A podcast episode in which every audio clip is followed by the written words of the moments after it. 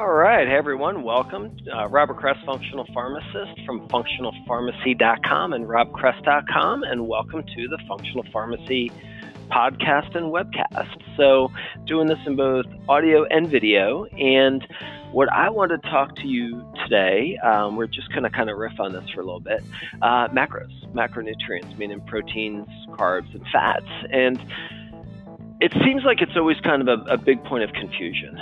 Um, there's a, a, lot of questions out there. Um, you start to see diets, which some people will call fad diets. Uh, you also start to see recommendations from governmental bodies or whatever that might be a little malaligned. You know, for that instance, I would say how they always used to say low fat was the best for the heart and margins better than butter and yada, yada, yada. So, you know, I, am not one of fad diets. And I think what we've had the benefits of learning uh, since early 2000s, maybe, was to question what has been served up to us, no pun intended. Uh, recognizing like what was it dr ron rosedale um, you know there was the miami beach diet and all those like low carb high protein diets but then rosedale came out uh, with the rosedale diet in the early 2000s and what he really spot, put the spotlight on was healthy fats and the benefit of healthy fats So i thought that was pretty huge so now what has been big is kind of the the primal and uh, the paleo type diets which you know some of it is good and some of it is not so good, meaning I think some people distort a lot of the messages that go through there. So let's, you know, my, my, I guess we can go with my overall um, belief in all this is that there's not one perfect ratio for one person everyone's different. It depends on their genetics. It depends, and and I'll get into the gen- genome on this one because what is dependent is the little variances we have, the little mutations that might have. But our genetic recipe as humans is pretty much the same that it was 160,000 years ago, and that plays a role. That matters. But it also, you know, our um, energy expenditure. Some people work out a lot, some not. And I'm going to talk about things like um, the ketogenic diet in the realms of like CrossFit, like a very high intense workout, because once again, you've got some schools of thought say, no, not for that, no ketogenics for that, but let's look at the research, right?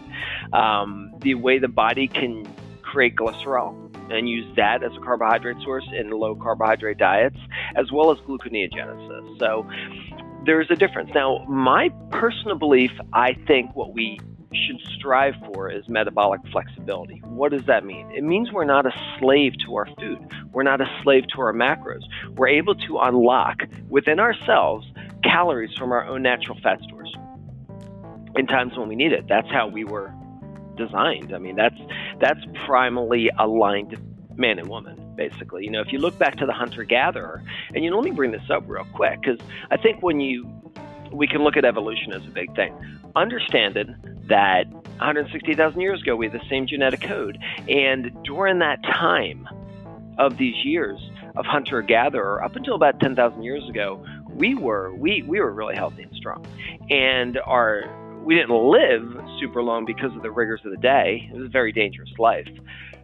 Although scientists and researchers and our college, our archaeologists and all that believe that primal man and woman of those days, a hunter gatherer before 10,000 years ago, would have lived till their like 90s easy, if not more, if we had the you know, and we're in the modern day age now where we've we stopped trying not to die, you know, and, and that trying to die made our genes stronger.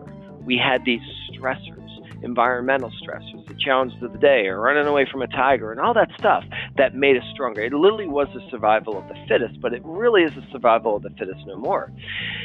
It's an important factor. I keep saying this 10,000 years ago, and a quick step into that, I'm not going to belabor it. But about 10,000 years ago, we started um, through growing stuff. We started agriculture. Excuse me. It was the advent of civilization. We found a way where we didn't have to keep moving around around the world. We didn't have to, like, okay, no more food here, let's pick up and move. Uh, climates are changing, let's pick up and move. What happened was we were able to grow grains. We figured this out. And we were able to store them so it would keep us stationary. Build enough hut, a hut that would keep us warm and dry, we were good. We started raising animals. So there was domestication of animals. Um, We didn't have to, you know, animals aren't here anymore. We got to move. No, we could raise them ourselves. The problem is everything changed. Like with the grains, we had more insulin stimulation. Now, I'm not saying no grains.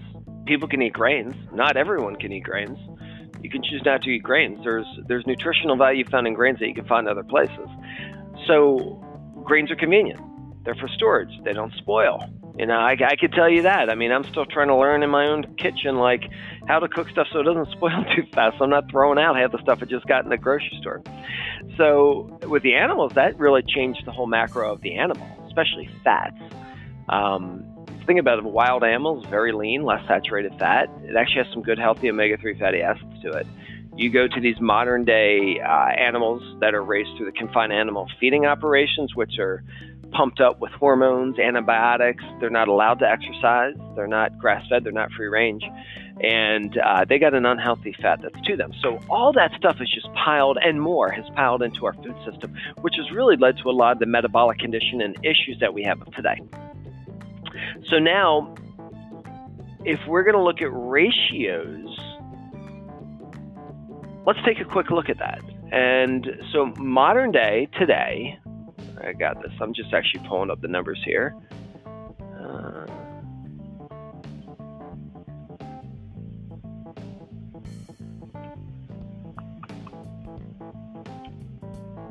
all right, so total food energy, current U.S. diet 51% carbohydrates, 32% fat, 15.4% protein.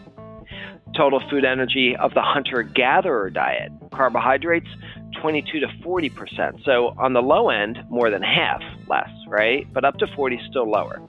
Fat 28 to 58%. At one point, almost double on the high end.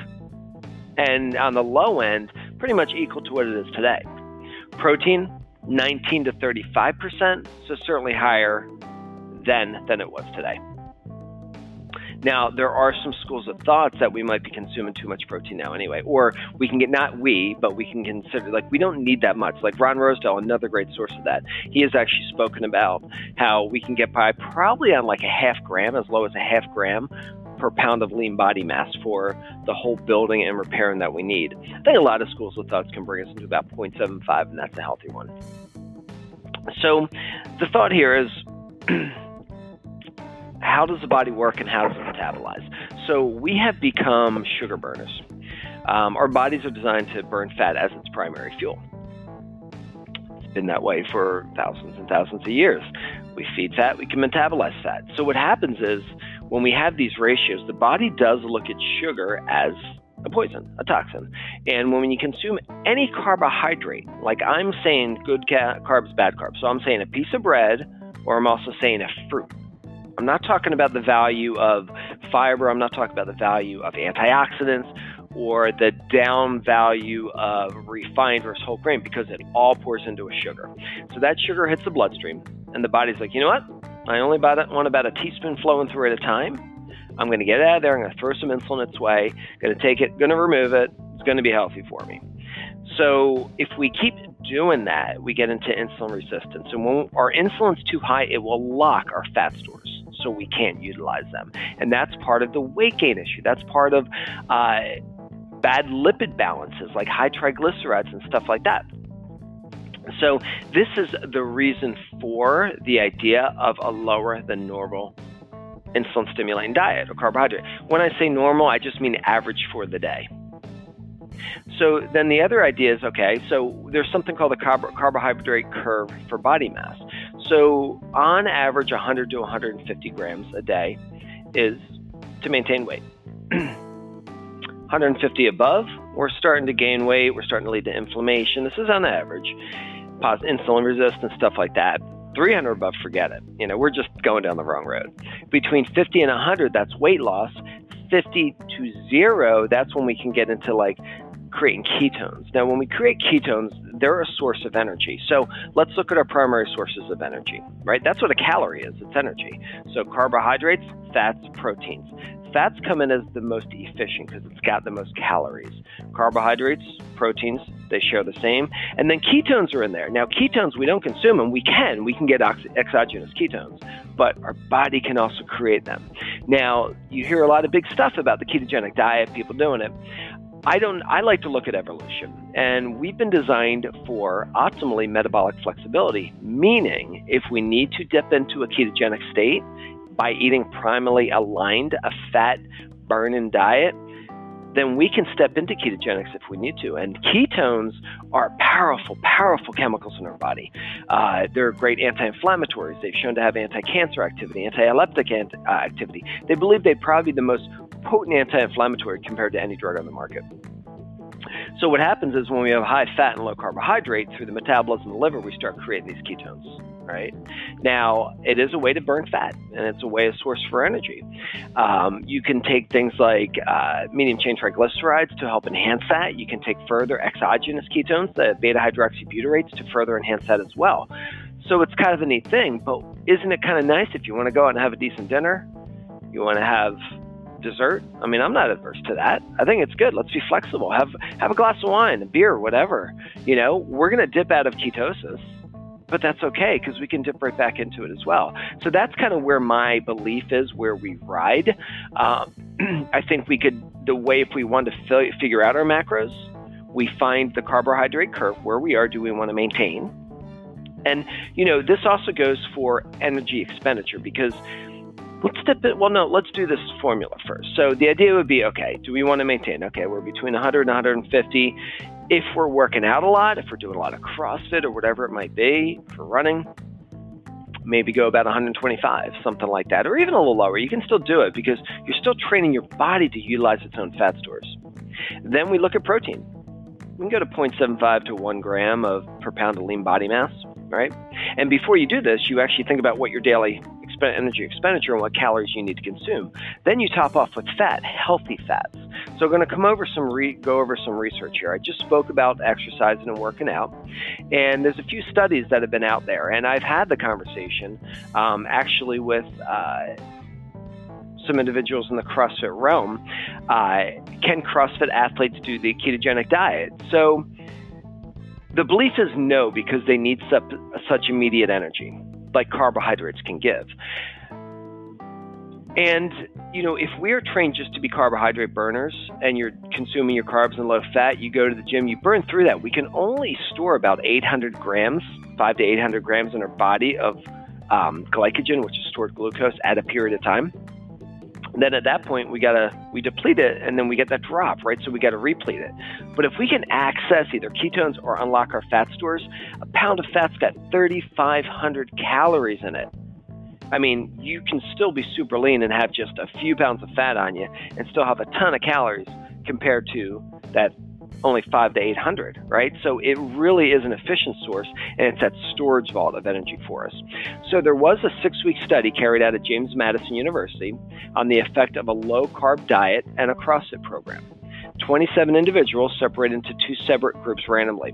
One group was fed the traditional diet for athletes, higher carbohydrates, and the other a ketogenic diet, low carbohydrates. The results showed that the group on the low carb, the low carb ketogenic diet lost an average of 3% body fat and nearly 3 kilograms of uh, fat body mass. Now, here's the thing what about performance? Turns out, so the ketogenic group, and this is shown time and time again, you lose more fat even when you're doing CrossFit. Men tend to lose it more than females, though. That is one caveat there. Um, but as far as performance, there was reasonable belief that a high intensity workout, typical of a CrossFit athlete, would require high carbohydrate intake for strength, right, and for energy. This study, though, revealed that both groups of individuals showed improved performance to the same degree in several tasks, such as pull ups, squats, sit ups, and stuff like that. So it actually shows with a CrossFit athlete that you can go on a ketogenic diet, and it's completely proven. And there's more and more research coming out as far as uh, extreme athletes being able to do that. Now, I will say everyone's individualized, and some people might just feel better with more carbohydrates to them. So let's recognize that. That's important. Now, I also want to talk about another study, and this came out. I read this in Blue Zones a few months back, and the headline is Keto diets could lead to shorter lifespan. So, as it said, like any other fad diet, you can lose weight and see some positive results in the short term, but what effects does a low carbohydrate ketogenic diet have on the long term health? Recent research published by the Lancet studied the eat in patterns of more than 15,400 adults in the US and another 432,000 people around the globe. Researchers found that restricted carbohydrate levels replaced or supplemented by animal based protein and fat sources could lead to a higher risk of premature death. The take home here, and we've always said a plant slant diet is going to be your best bet. Mediterranean diet's shown this, all the diets around the world through the blue zones and all that stuff. So it's what we replace our junk with. So you have to look for the protein and the fats also through vegetables. This is basically to say, and I'm saying, I am not a proponent of being in keto, ketosis or ketogenic state full time. No, you got to dip in and out. You need metabolic flexibility, I believe. Now, I'm also going to say if we go into ketogenic or low carbohydrate, we need to replace it with plants, plant proteins, plant fats. That's an important caveat here. It's kind of like a vegetarian saying, I don't eat meat, but all they're eating is carbohydrates and breads and stuff like that, right? So, I don't know. This is a little tip I want to share with you with uh, ratios of macros. Um, there's been so much stuff over the years high fat, low fat, high protein, low protein. There's no simple one that is aligned with everyone, although I do think it makes sense if we look at our primal alignment, how we've been, how we've evolved, and what's the most efficient. And I think that makes a lot of sense, taken in to the other beneficial factors of all the other indigenous diets that we know of around the globe. So I think I think that covers it. That's really what I want to talk about today. So, you know, I appreciate y'all tuning in. Um, video, audio, and uh, shoot me a question if you have any questions. Uh, functionalpharmacy at gmail.com, or if you see this on a blog post, feel free to comment below, podcast or whatever. Reach out to me socially. You'll find me um, Rob Kress, FRX, Functional Pharmacist. So Rob Kress, FRX, Twitter, Instagram, Facebook. Love to see you there. Oh, and also check in like Instagram and stuff like that. I've got my uh, daily 60 second wellness tips. People are loving them. I think you'll dig it. Have a great day. Thanks.